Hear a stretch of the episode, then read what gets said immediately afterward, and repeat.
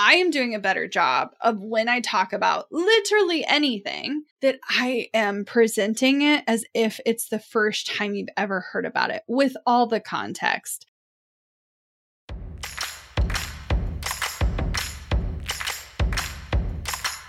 Hey, it's your host, Abigail Pumphrey, and I'm on a personal mission to help more small business owners become financially free. I like to nerd out on all things business, marketing, and most definitely the numbers. I'm talking all the lessons learned as I turned a layoff into a seven-figure online business. I like to share it all, and no conversation is off the table. We talk actionable strategies, biz challenges, and all the things life throws your way. Grief, anxiety, loss, and resilience are all topics you'll find here. So grab a cup of coffee and settle in because you're listening to the Strategy Hour podcast, brought to you by Boss Project. Have you ever absolutely panicked after you accidentally deleted a file on your computer? I know I have. It's not an issue if you've got CrashPlan Smart Recovery. Your files are just a few clicks away and can be restored in a snap. CrashPlan provides the best cloud backup solutions in the market. Visit CrashPlan.com slash Boss Project for fifty percent off your first year of CrashPlan. Now you can protect all your work with an unlimited backup and recovery solution. CrashPlan makes it simple to restore some or all of your data. And with unlimited version retention, CrashPlan can be your ultimate rewind button. Get unlimited computer backup for you or your business with CrashPlan Professional. CrashPlan backs up files that live on your computer and works with P C, Mac, and Linux. Don't let data disasters slow you down. CrashPlan has your back and keeps you moving. Go to CrashPlan.com slash Boss Project for fifty percent off your first year of CrashPlan. That's CrashPlan.com slash Boss Project for fifty percent off your first year. Back up better with CrashPlan. It's my birthday. Well, it will be the day that this airs. And so I'm not in the office today. I am out, hopefully shopping and going to one of my favorite restaurants. I mean, that's the goal anyway. Now, for today's episode, I want to share exactly how I increased podcast downloads by forty-three percent in a single month. Now, that is a crazy number at this scale, and definitely the kind of number you see more on a year-to-year basis, not in a thirty-day period when you already have millions of downloads. Additionally, I twelve X'd my new subscribers in thirty days, and I want to talk about exactly how I did it. Now, before we get started, if you're interested in more behind the scenes, I have two exclusive trainings coming to the co-op. The first one is available right now. I hosted a launch debrief, one sale to scrapping everything to seven hundred twenty-four signups in two weeks.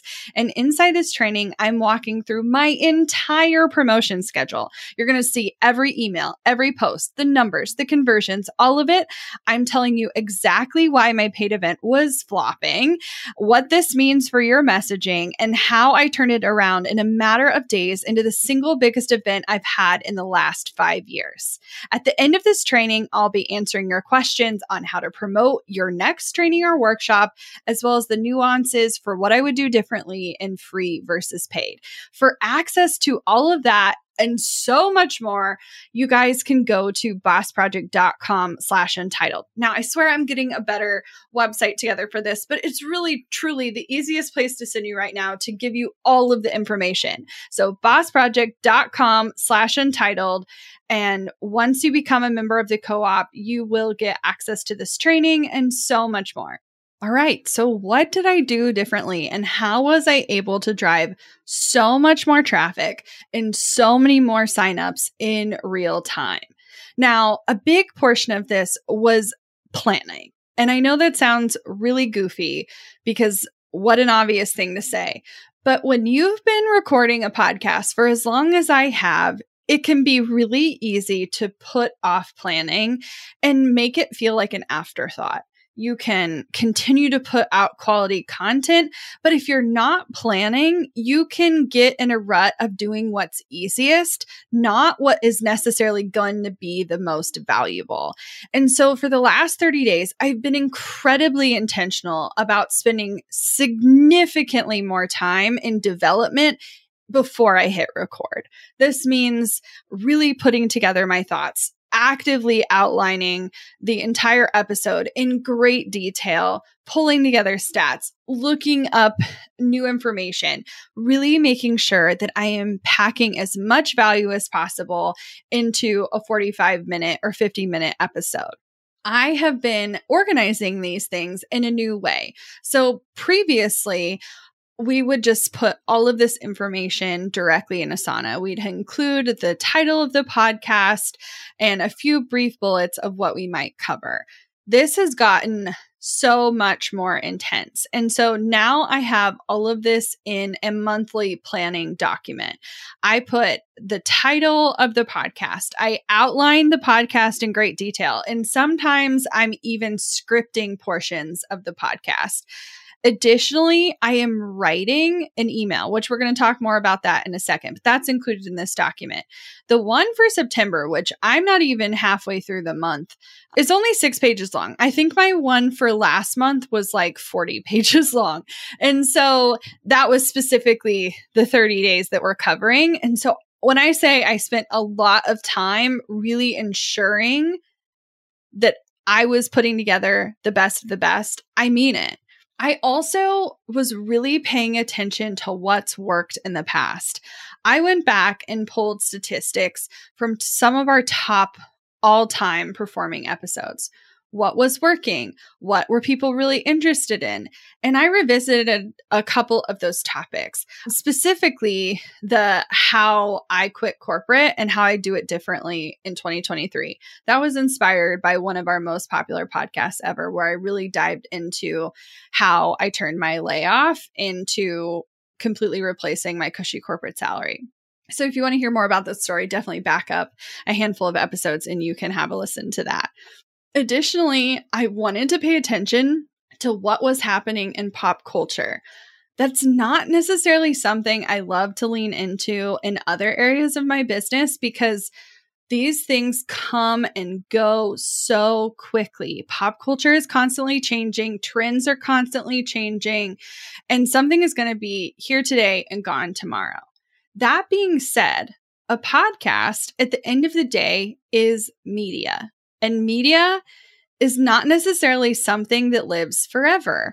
And so there is a component of being super timely in your delivery. And so the most popular episode I did in the last thirty days was about the Barbie movie and specifically the marketing that went into the Barbie movie and my thoughts with Emily on the nuances of why that was one of the most effective movie launches we've seen in a very, very long time. And you can hear more about what that's looked like. Now, I think there's a lot to be said for what this will turn into over time, because there isn't always something that's so loud. At the time, Barbie was literally everywhere. The news was covering it. Every social media outlet was covering it. People were posting products about Barbie, all of the things. And so if a trend becomes so loud that it's becoming part of culture, I think that's a really unique time to become part of the conversation, but make it relevant to your audience. And so could I've just talked about my thoughts on the Barbie movie and if I liked it or not? Sure, I definitely could have posted that on the podcast, but I specifically put a spin on it that would be relevant to business owners.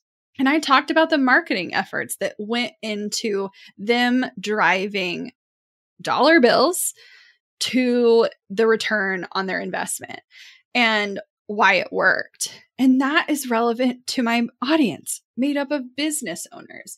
And so if you want to lean into a conversation around pop culture, I think it's important that you do it in a way that is really relevant to your audience and isn't veering so off course. I think where it starts to get weird is when you're doing it and it feels so random.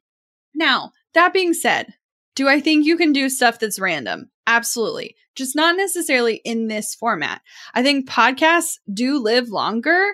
And so that episode can still be relevant multiple years from now because it's talking about marketing in the landscape of business. And that's always going to be relevant to my audience.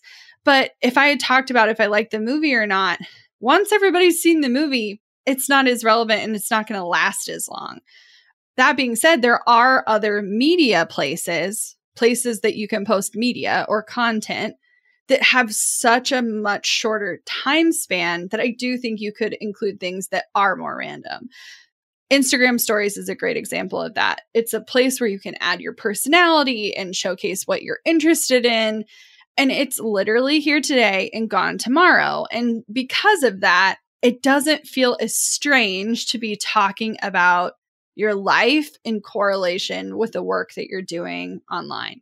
So in addition to more planning and paying attention to statistically what's worked and really riding the wave of what's happening in society in a really timely fashion, I also wanted to drive traffic.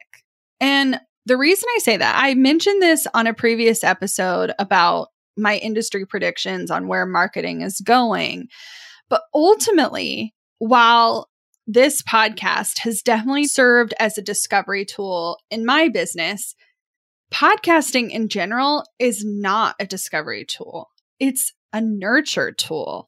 And if that's the case, when you have a nurture channel, you should be taking your visibility channels and driving traffic to it.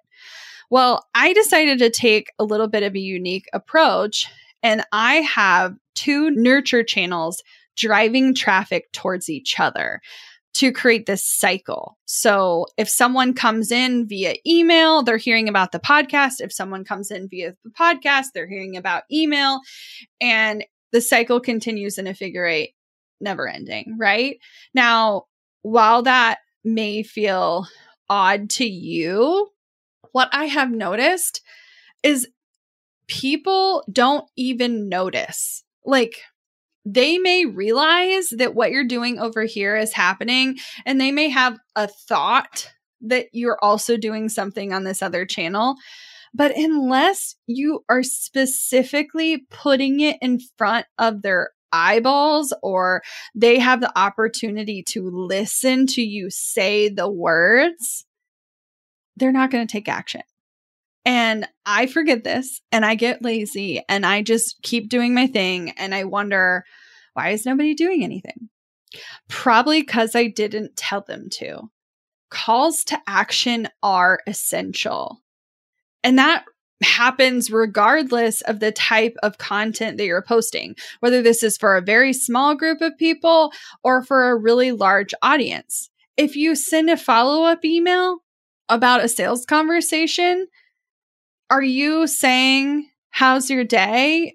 And not asking about your project that you just pitched them? No, you're saying, are you ready to move forward? Can I answer any questions about the proposal I sent you? Okay, well, the same is true if you're talking to a larger audience. You have to talk about what you want them to do, and you have to be obnoxious about it. One of the best kind of pieces of advice that I've heard in a long time has made such a massive difference in the last thirty days. And that really came down to pretending that everything I was putting out into the world was for a stranger. Now, I've heard this concept before, but it didn't click for me why it was relevant until they followed up with this specific piece of advice. And they said the reason you want to produce every piece of content like it's for a stranger is you never want someone to feel excluded. And I was like, huh? Like, I was so confused by that. But then they related it to an inside joke. What if you walked in the room and someone said something and eight out of ten people laughed, and then the two people in the corner looked at each other like, I have no idea what just happened. All of a sudden, those two people do not feel like they're part of the group. They don't have the context. They feel left out. They're not going to feel connected to the group. So why are you posting content, regardless of where? Whether you're emailing a couple of people, you're sending something to your list, you're posting on social media. Why are you talking like they know what you do? Because you talk about it all the time. That's why. You're doing it because you mentioned it yesterday, or you mentioned it in the previous post, or you mentioned it last week. But here's the thing. People are only thinking about themselves most of the time. And the way you kind of direct them elsewhere is by getting them to listen, is by getting them to pay attention. Unless you're consistent with it, they are just barely listening. And so you could put something in front of somebody's face twenty times and they may never know.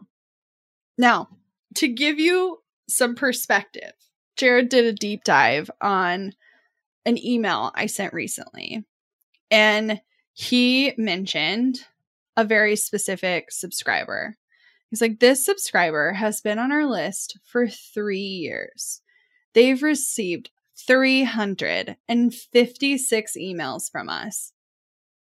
This is the first email they've ever clicked anything. And my mind like exploded. And it really made me think about the fact that people are just simply not paying attention. Now, did they open all three hundred fifty-six emails? No, but they did open almost fifty percent of them. So it took one hundred fifty touches before they felt called enough to click on something. First of all, woof, I need to work on some things on my end. But second of all, what did I do differently? And the things I did differently is I wasn't afraid to repeat myself. I wasn't afraid to bring in the whole context. I wasn't afraid to mention something I mentioned the day before, or I mentioned in another format, because I am literally the only one, even of my staff, that knows of all the places that it's mentioned. And so I am doing a better job of, when I talk about literally anything, that I am presenting it as if it's the first time you've ever heard about it, with all the context. And the people who have heard about it, this is reinforcing for them. So if it, they didn't take action the first time, maybe they'll take action the second or fifth or seventh or one hundred fiftieth time. And then for those that have already taken action, you have already won their trust. And when you have won their trust, they are willing to simply listen. And they're not worried about the five seconds or thirty seconds of you repeating yourself, because they're here for you. And they're willing to overlook that repetition. But I promise you, it's not as weird for them as it is for you. So if you can treat everything like it's for a stranger, it makes a massive difference. And for sure, the proof is in the pudding with these numbers. Like, this is insanity. So when I say that I utilized two nurture channels to cycle into each other, I mean that very literally. We have absolutely mentioned on our email that we have a podcast, probably hundreds of times, but there has never been consistent emails specific to our podcast episodes. But why on earth would we spend so much time, money, and effort producing a show that we're not telling our most engaged audience that's on our list that these episodes exist? I just found it baffling. Like, I don't even know how it got here. We've been doing this show for years. And while we have so many listeners, I think there was a big part of me that thought the listeners were on our list and that our list was listening. And there is crossover, absolutely, but not as much as I thought. And so I'm really excited that we started including these more regular emails. And so we went from, on a regular week, we were only having a Sunday email to our main list. And then we had specific emails for Shop Drop when we add new things to the co-op, and regular emails to our paid clients in both the co-op, incubator, and C-suite. But if you were just on the list It was very possible that the only email you were getting was on a Sunday, which meant we had four touches in a month, which is not very many. And my team was a little bit nervous at first. They're like, are you sure you want to really rev it up that much? And I undoubtedly said yes. Did I know that it was going to drive unsubscribes by emailing more frequently? Yes, absolutely. However, this is not necessarily increasing the frequency of a pitch. I am more frequently increasing value. And so I am showing them where to find the value. That's all the email is doing. It's a connection. It's a, you want to learn this thing? Go listen to this thing. And showing up that way, if people want to leave the list because of that, they're probably not going to buy from me anyway. So bye. Like, it's fine. I'm not even worried about it. And so I started writing fairly short emails direct to podcast, with the exception of some things that fell around my promotional schedule, which I'm definitely talking about more of that in the launch debrief that I'm including inside the co-op. But just know that on a regular week, it would be Sunday and then a podcast email on Tuesday and Thursday in correlation with the days that these drop on air. Now, I mentioned that I'm driving traffic both directions. So I've also had a focus on organic efforts to increase leads. I've had ads off for over a year, and I knew that our list needed to grow. And I absolutely had to put emphasis on growing the number of people that were paying attention. And so the easiest way to start that process is to cross these two groups of people, the list and the listeners, right? However, when you create enough buzz around that, you also attract other people along the way.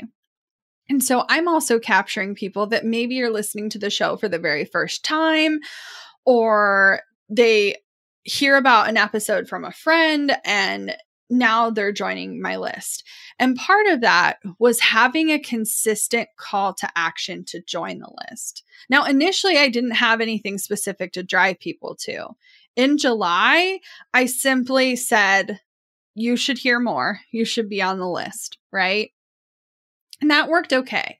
We went from like piddly signups, like sad, honestly, to a fairly decent number by just simply saying, if you're not on the list, you should be, or if you were on the list, get back on the list. And I was saying that consistently, both on social and on the podcast. But that's just okay. Like, that's not necessarily showing them what the value is or why it matters to them. And it's not necessarily connected to a direct deliverable. And so ultimately, when you're talking to an audience as large as I have, I really want to showcase what is the value that I'm driving and what is the thing that you can get access to. And so if you've been paying attention, I originally promoted Salesflow. I scrapped that launch. And then I started promoting a free workshop called Untitled because I didn't know what to call it because I just scrapped everything.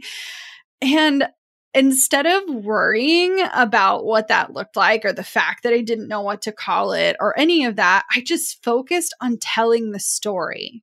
I focused on sharing what was happening in the moment, and I brought people along that journey. But I was not hesitant to be very clearly articulating what was included as part of that training.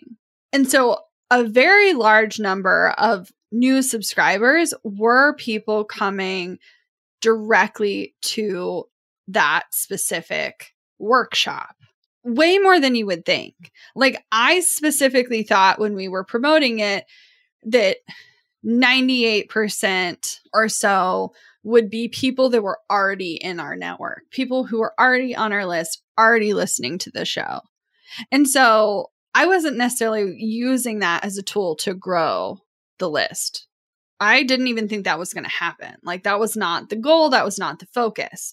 Now, I haven't checked today But about midway through the launch of promoting that workshop, over half, over half of the people that had signed up for the workshop had never been on the list before, which is insane, especially at the volume we're talking about. And so there were a couple of things that I was doing to drive people to sign up for that. And I'm sharing more about that in the debrief inside the co-op. But I specifically wanted to showcase the value that they would get. And so I was talking about the results and not worrying about what it was called. And that was definitely effective. But I was doing it literally every single day. So I get that that can be a bit aggressive. And so I don't necessarily think that's a cadence that I can keep forever on certain channels. Like on social, if I were asking someone to take action every single time I post, people would stop paying attention or following along. But in a long form piece of content like the podcast, I'm delivering forty-five minutes plus of value. So yes, we have paid ads to cover the cost of running the show and the staff that it takes to produce it. And I am utilizing a couple of minutes of airtime on every episode to promote something that I know is going to provide further value to my audience. And I think in the past, I shied away from doing that. I don't really know why, but I did. And so I am being more clear and more articulate about the types of action I want people to take. Now, I do think in some ways I maybe have too many calls to action. Like, I don't know if you've listened to the show the last thirty days, but it's been like, follow me on Instagram and D M me. And go sign up for this thing and leave a rating and review and share the episode. Like, it's a lot. I'm not going to lie. It's probably too many things. But I just stopped caring what other people were going to think, you know, and focused on what I knew was going to be effective. And so I asked for what I wanted, even if I did want more than one thing. And they're not going to do all the things. They're not. But it has driven new people to follow me. It has driven new people to leave ratings and reviews. It has driven new subscribers. It has driven new downloads. It has driven people to join the list. So even if I didn't point them in one direction, they took some sort of action. And some sort of action in one of those areas is positive reinforcement for the business that I'm building, for the brand that I'm building, for the trust that I am building. And so, I mean, do what you want, but I definitely think six calls to action in one episode is pretty overkill. But I also know, because I was mentioning the same thing so often, that if they had already done a handful of the other things, then maybe they were going to do the next thing the next time. I don't know. At least that's my train of thought. Want to learn exactly step-by-step how to get paid to generate leads in your business? I've kept these details to myself for far too long. I'm ready to spill everything and give you the exact steps that help me generate tens of thousands of qualified leads and millions in low-ticket digital product sales. I won't just show you what I did, but teach you how you can do it too. I'm talking not just how to create low-ticket digital products, but also showing you how to use them strategically to generate leads for your other existing or future offers. I'm sharing it all at bossproject.com slash jumpstart, including exactly how I made eight thousand thirty-three dollars and generated two hundred seventy-seven leads my very first month selling digital products. Find out more at bossproject.com slash jumpstart. We're driven by the search for better, but when it comes to hiring, the best way to search for a candidate isn't to search at all. Don't search, match with Indeed. With over three hundred fifty million global monthly visitors, according to Indeed data, and a matching engine that helps you find quality candidates fast. Ditch the busy work. Use Indeed for scheduling, screening, and messaging so you can connect with candidates faster. ninety-three percent of employers agree Indeed delivers the highest quality matches compared to other job sites, according to a recent Indeed survey. I love that Indeed makes it easy to hire because I'm busy enough already. When we've hired in the past, the process was full of unqualified applicants. With Indeed, we can target the right candidates for the right position.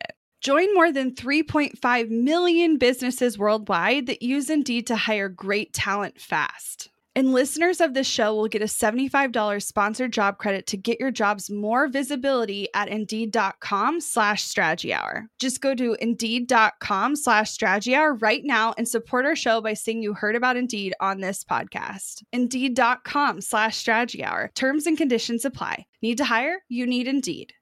Money issues are a common stressor in any relationship. Monarch Money is the top-rated personal finance app that can get you and your partner on the same page without any extra cost. Monarch has built-in collaboration features, so together you can see your finances, budget, and get insights on your cash flow. It's the easiest way to manage any household finances. I've tried other finance apps in the past, and they didn't work the way I wanted them to.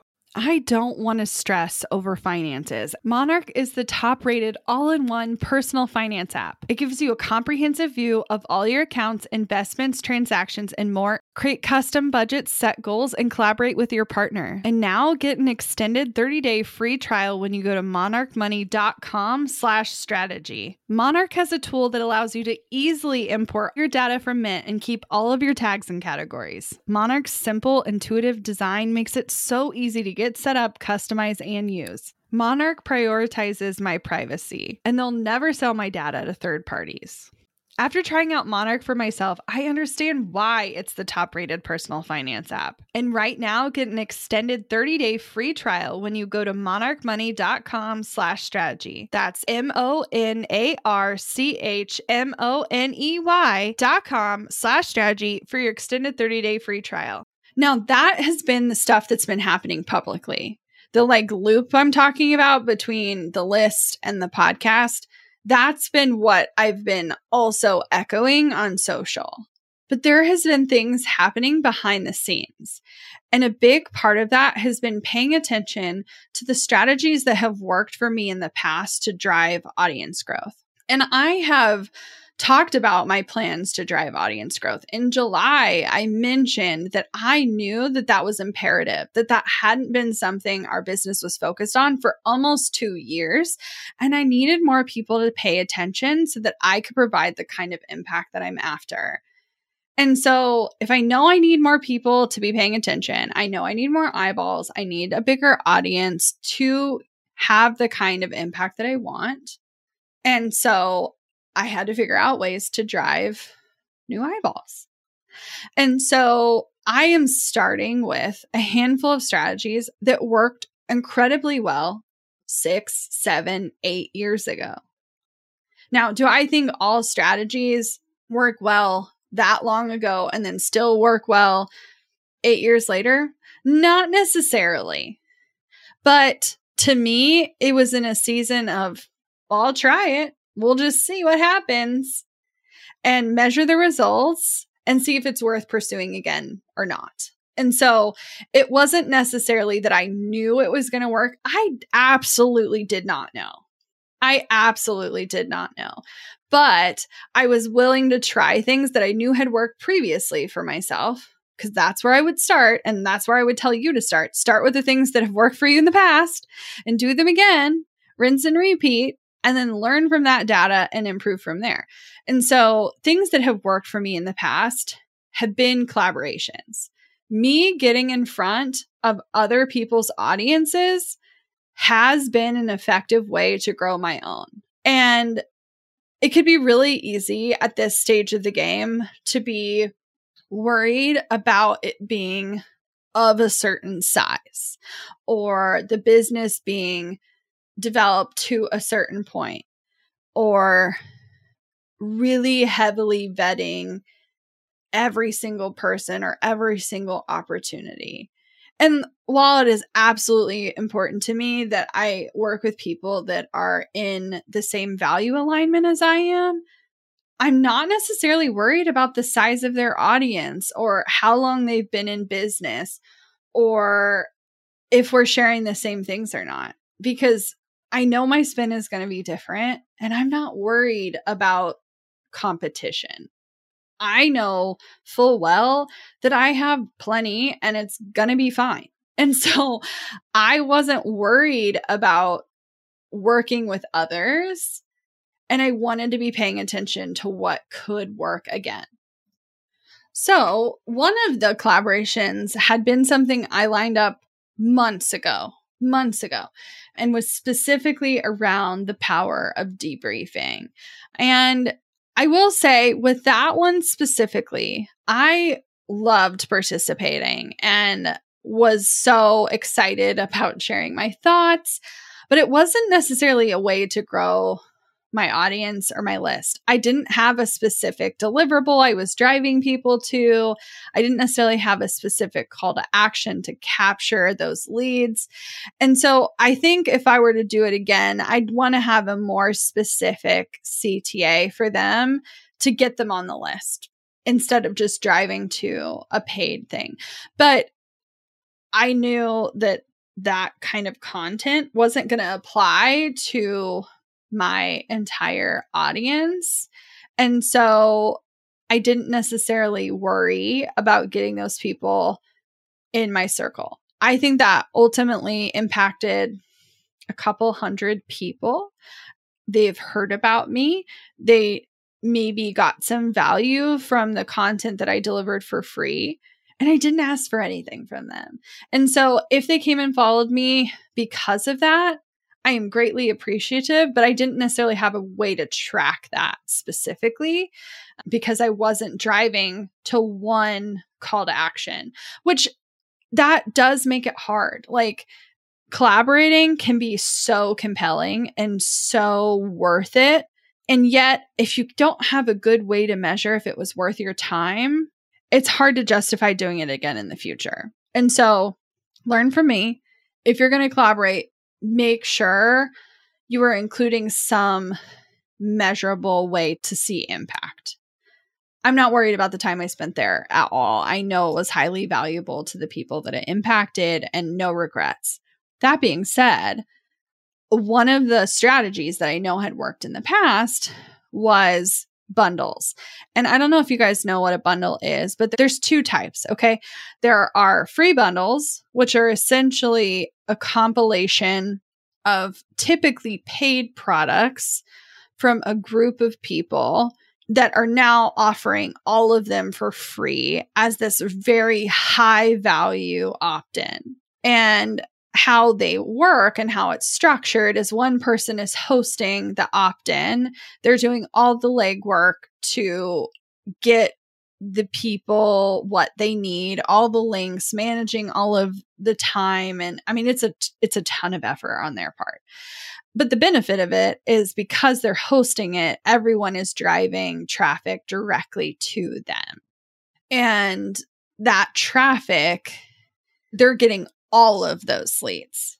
And then the traffic, once inside, they have an option to get access to all of these once paid products for free.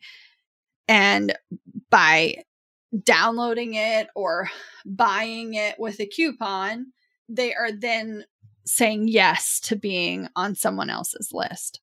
And so this has worked for before and has been a great way to grow my audience with people that wouldn't necessarily know who I am.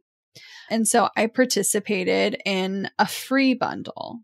Now, there are paid ones as well. And the difference being that it's still a paid product that you include in this bundle, and you are still offering it for free to anyone in this bundle. The difference is instead of just opting in, they purchase the bundle, typically at an extreme discount, like usually ninety-eight, ninety-nine percent off or something like that. So maybe it's five thousand or ten thousand or fifteen thousand worth of value, and they spend ninety-nine bucks and they get access to all of these things. And then they still have to use their coupon and dive in. And usually in that instance, you are not just promote, like you are promoting it, but you're also an affiliate. And so then you get usually a much larger percentage of sales. And the person who's hosting it is getting a percentage of sales, but they're doing it primarily to drive new leads to their list as well. Now, from observation over time, I know that paid bundles, while more work on my side from a promotional standpoint, you're going to get less leads, but those leads are way more likely to convert into other paid products later because they already have some sort of skin in the game and they're already saying yes to purchasing. And so if they purchase and then they also download your thing, then you benefit from that. And you also, you're not just getting your own sales, but if other people are driving paid people to this bundle, yes, other people are coming on your list and they're not paying you for those things, but you get their lead, right? And so typically the paid versions of bundles have worked better for me in terms of like actually turning them into something monetizable for the business. That being said, I joined by recommendation. Someone had mentioned a Facebook group that specifically is all about getting in other bundles, which I had never been in before. In the past, I had always just been emailed pitches about these things. And I still get pitches about them, just not as frequently as I used to. Anyway, regardless, I joined this group that was all about bundles, and I haven't had time to even really spend much time researching in that group. However, the creator of that group sent out an email blast that was like, here are all the upcoming bundles and like the qualifications and the like expectations on your end, because all of these things typically have some sort of promotional expectation assigned to it. And so I looked to see what I thought would be the most applicable to my audience, who would more likely have people that wouldn't just find value in what I have, but also be more likely to purchase later. And so I was super selective. There was probably twenty, and I literally only applied to one and got in and got that all set up. And this happened very quickly. Some of these bundles are planned like six months, eight months, nine months out. And depending on how much promotion you're in expecting or requesting from the businesses participating, sometimes you need that much lead time. But this had a very like chill, low key amount of required marketing. And so I participated and in like two weeks have gotten three hundred seventy-two new subscribers, which is amazing. And I know that the bundle, I've already gotten some reports that it has over two thousand people that have signed up for it. And that's fantastic. They have thirty days to get the freebies. And so I anticipate that three seventy-two will end up somewhere between eight hundred and one thousand. I do not anticipate the full list coming over, but I do think eight hundred to one thousand, or approximately half of the people who opted in, will also opt in to my thing. Now, that being said, because it comes from a bundle, I also have to anticipate churn out. And so a lot of these people will get the free thing and then immediately opt out. And just so you guys know what you're up against, if you decide to participate in one of these things in the future, I had twenty percent of people who, as soon as they got the first email from me, they immediately opted out. And I expect at least fifty percent to churn out in the first ninety days. And so is it going to grow my list exponentially overnight? No, but that's literally not the point. If I get even a handful of people interested in purchasing from me for a couple hours worth of work, like it will be worth it for my business long term. Do I think everybody has that outlook? No, but it's worked for me before. I know it'll work for me again. And I went back to things that I knew and understood and knew how to do it effectively. And so I gave really high value. I met the requirements for marketing, and I look forward to seeing what the impact of that is. And I will be able to tell. This one's going to be way more measurable because they're in a specific segment, because they used a specific coupon to get a specific thing. And so I will be able to cross-reference three, six months from now, how many people have this tag also have a paid client tag. And so I will be able to tell direct R O I so that if she does this bundle again next year, I'll know, was it worth my time, energy, effort, et cetera. Some of that stuff is just a gamble on the front end. But three hundred seventy-two subscribers in two weeks for a thing that I spent a couple of hours on, pff, freaking fantastic. So I feel really good about that. I also spent a good portion of August learning about and experimenting with social funnels. And so I don't know if you guys have seen these mini chat bots.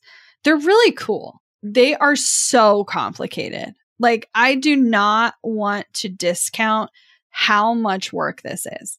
Like, so much work. Now, can you set up a pretty simple mini chat bot to just send people links or whatever? Yeah. But like, to make this effective and like actually use it as a tool to get new leads and capture things appropriately and create a really high converting environment, it is complicated. It is probably the most tech intense thing I've learned in years. And I needed a lot of help. Like, I had to get a lot of help to get it set up and get it working and all of the things. Now, of everything I've done in the last thirty days, this was the most work for the least reward. So put that in perspective, okay? Most work, least reward, but I am really excited about it. So I have absolutely seen it working for other business owners very fluidly, very lucratively. The difference is most of these people have larger audiences that they're putting it in front of on social. I chose to put it in a very small corner of the internet. I put it on my personal Instagram account. So it's not even on my business Instagram account, which has like forty-five, forty-six thousand people following it. It's on my personal Instagram account, which has a little over four thousand. And has not been business oriented for years, ever, until two months ago. So like, I have not only changed direction with the kind of content that I'm posting on personal, it's still personal. I still share my life. I still share my dogs, my house updates, food, all the things. But I am including personal brand, that is business content on that platform. And so based on some advice that I received, I was told to go ahead and try the bot on that channel first. And it's been an uphill battle. Like, I absolutely wanted to work so badly because if it does, it would be so freaking cool. But genuinely, I think that channel has to be bigger for it to be effective. And so right now, it is honestly so much easier to just post a link and say, click it, because the engaged people are going to click the link. So I don't want to burst your bubble there. But if you see me continuing to try it, it's because I'm excited about it and it's fun and it's cool and it's new. And I do think A I, because that's ultimately what it is. We're talking about a bot here. I do think there's a way for it to feel human and genuine and not annoying. Do I think some people are using bots in very, very, very annoying ways? Yes. That's not my goal here. My goal is to make it convenient. And so I do think there's a lot of power there, and it will be something I continue to try. But I do not think it had a direct correlation to results, like, much at all. So do I think a couple extra people listen to the show because I utilize the thing? Yeah, but I mean, less than one percent of the growth I would without a doubt guarantee. Okay. Now, this last bit has been probably the biggest pivot in the last thirty days. And the thing I was the most resistant to doing, but has probably been one of the most effective things that I have done. And specifically, that is actively teaching what I'm learning in real time. And that is absolutely the thing that built my business. When I was starting out, everything I was sharing on the internet was not getting me clients, literally at all. I was ultimately building a second business. I didn't even know that's what I was doing at the time, but I was turning around and teaching everything I was learning. How did I do this? How did I book this out? How did I improve my sales process? How did I set this up? How did I project manage that? Like all of it. I was teaching in real time what I was learning. And I loved it. And it was so fun. It was so fun. And the reason I've hesitated so heavily is because I was worried that the insights that I had were not relevant to the majority of my audience. Because the majority of you listening are not selling in the same model that I'm primarily selling in. And because of that, I literally changed the model I was selling in to be more like you guys. And for the last year, have been running an agency, you know, behind the scenes, working with a handful of clients and generating a very healthy bit of revenue so that I could stay connected to what was working for the types of business that the majority were running. And I will absolutely continue to share those insights because I want to continue to actively sell, promote, and grow in a way that's in correlation with my audience. But here's all the asterisks. But with the seventeen asterisks, I know that for the majority of you listening, even if you're selling services today, even if you're selling one-on-one today, there is some aspirational aspect that you are genuinely interested in the other business models, even if you never want to do it yourself. So there is a portion of this that is simply for entertainment factor, which I didn't value enough. I thought, what was the point of teaching the thing if it's not relevant to their own growth? The answer, entertainment. People are freaking nosy. They want to know what's working. They want to know what's effective. They want to see what's going on. They want the inside scoop. And you are one of them. It's okay. I'm not holding it against you. And so I have definitely witnessed in this short period of time that even if my clients never want to change their model and they love selling one-on-one and want to sell one-on-one forever, they do want to know, for entertainment purposes, what's going on over here. And so, why the hell not? You know, if I'm going to talk twice a week on a podcast for years, I might as well include some of the content as entertainment only. Like, what is the harm in not just providing value, but doing it in a way that people enjoy consuming your content? Like, I know that sounds stupid obvious, but like more than ever, content is moving away, like in a broad sense, in the not sold pieces, but in the the content that is posted on open channels, on free channels. Content is moving away from instructional. They can look it up. They can find a YouTube video. They can read a blog post. They can find the instructional content if they need it. If they're consuming content on a more regular basis from a person, a brand, a company, more often than not, they are searching for entertainment. Wild. And I was like, I genuinely thought that's not something I could do because I was an educator.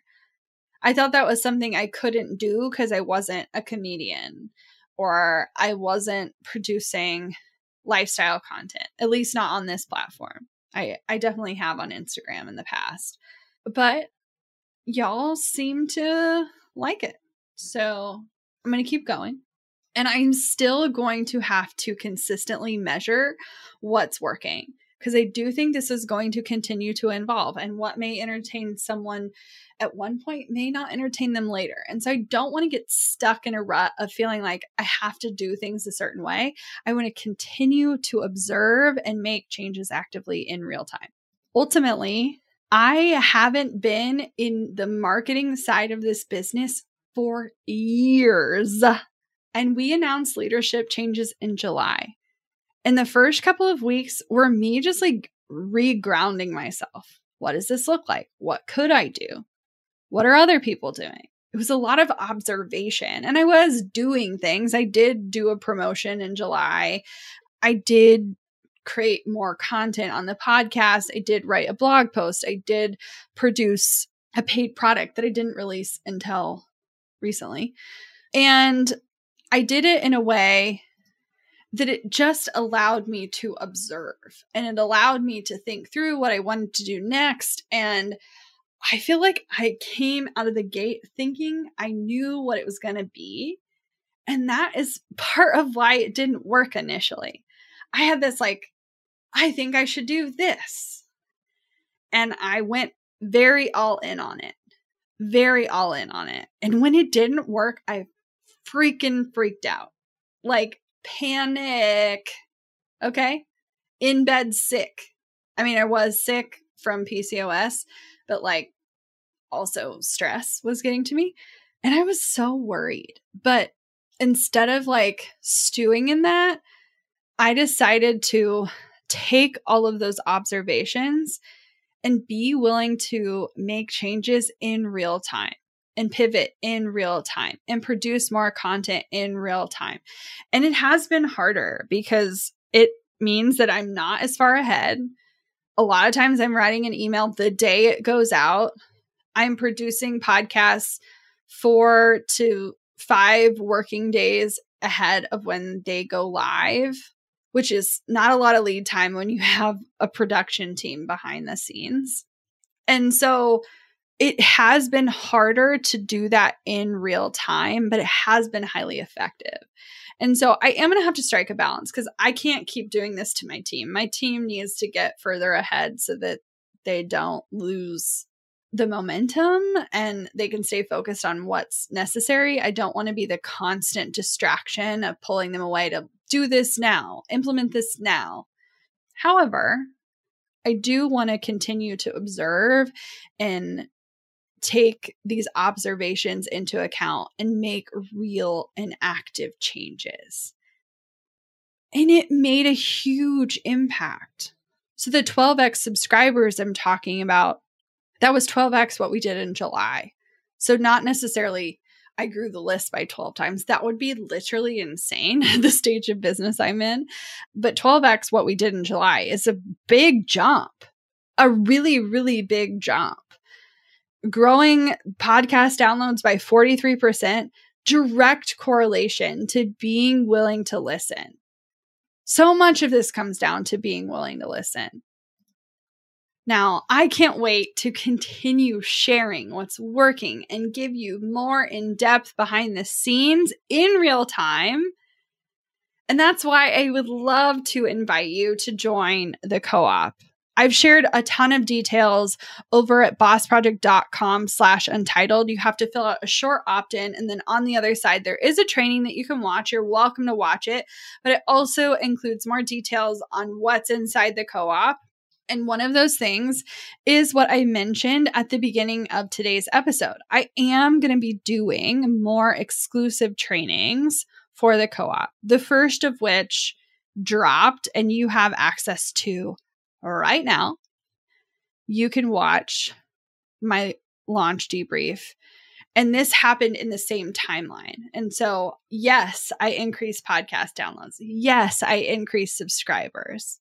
And how that ultimately impacted this launch, you can find out all of those details every post, all the numbers, all the conversions, how I went from one sale to scrapping everything to seven hundred twenty-four signups in two weeks to a free workshop. You can get all of those details at bossproject.com slash untitled. Get inside there, watch the training, and join the co-op to get access to those debriefs. If you have any questions at all about what it looks like to be a part of the co-op or where you can find these things, feel free to shoot our team a D M. Like I mentioned, if you're listening to this live the day it drops, I'm out of office. It's my birthday. But send us a D M at Boss Project, or you can always email our team at hello at bossproject.com, and we would love to answer your questions. We're here for you, and I'm so excited to see your own results of listening to what's working and driving more business so that you can pursue the life that you want. Looking to elevate your brand without the headache? Join the co-op, our Creative Template Shop membership. With thousands of easy-to-customize templates, all crafted to seamlessly fit your business aesthetics, we make nurturing leads and driving sales effortless. We're talking serious impact and seriously simple creation. Become a member now at creative shop co op dot com and transform your business today. That's creative shop coop dot com. Hey, a few quick favors before you leave. I'd love if you'd share today's episode. Send it to a friend who needs to hear it and post on social. You can show us where you're listening from, your favorite takeaway, or why someone else should listen. Be sure to tag me at Abigail Says and at Boss Project so we can share it.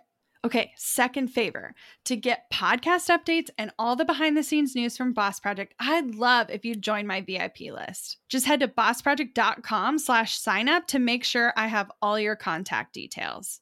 Really love the show? It would mean so much to me if you'd leave a rating and review. It not only helps more listeners find the show, but allows us to bring on quality sponsors so we can keep bringing you this valuable content for free. Thanks so much for listening. Until next time.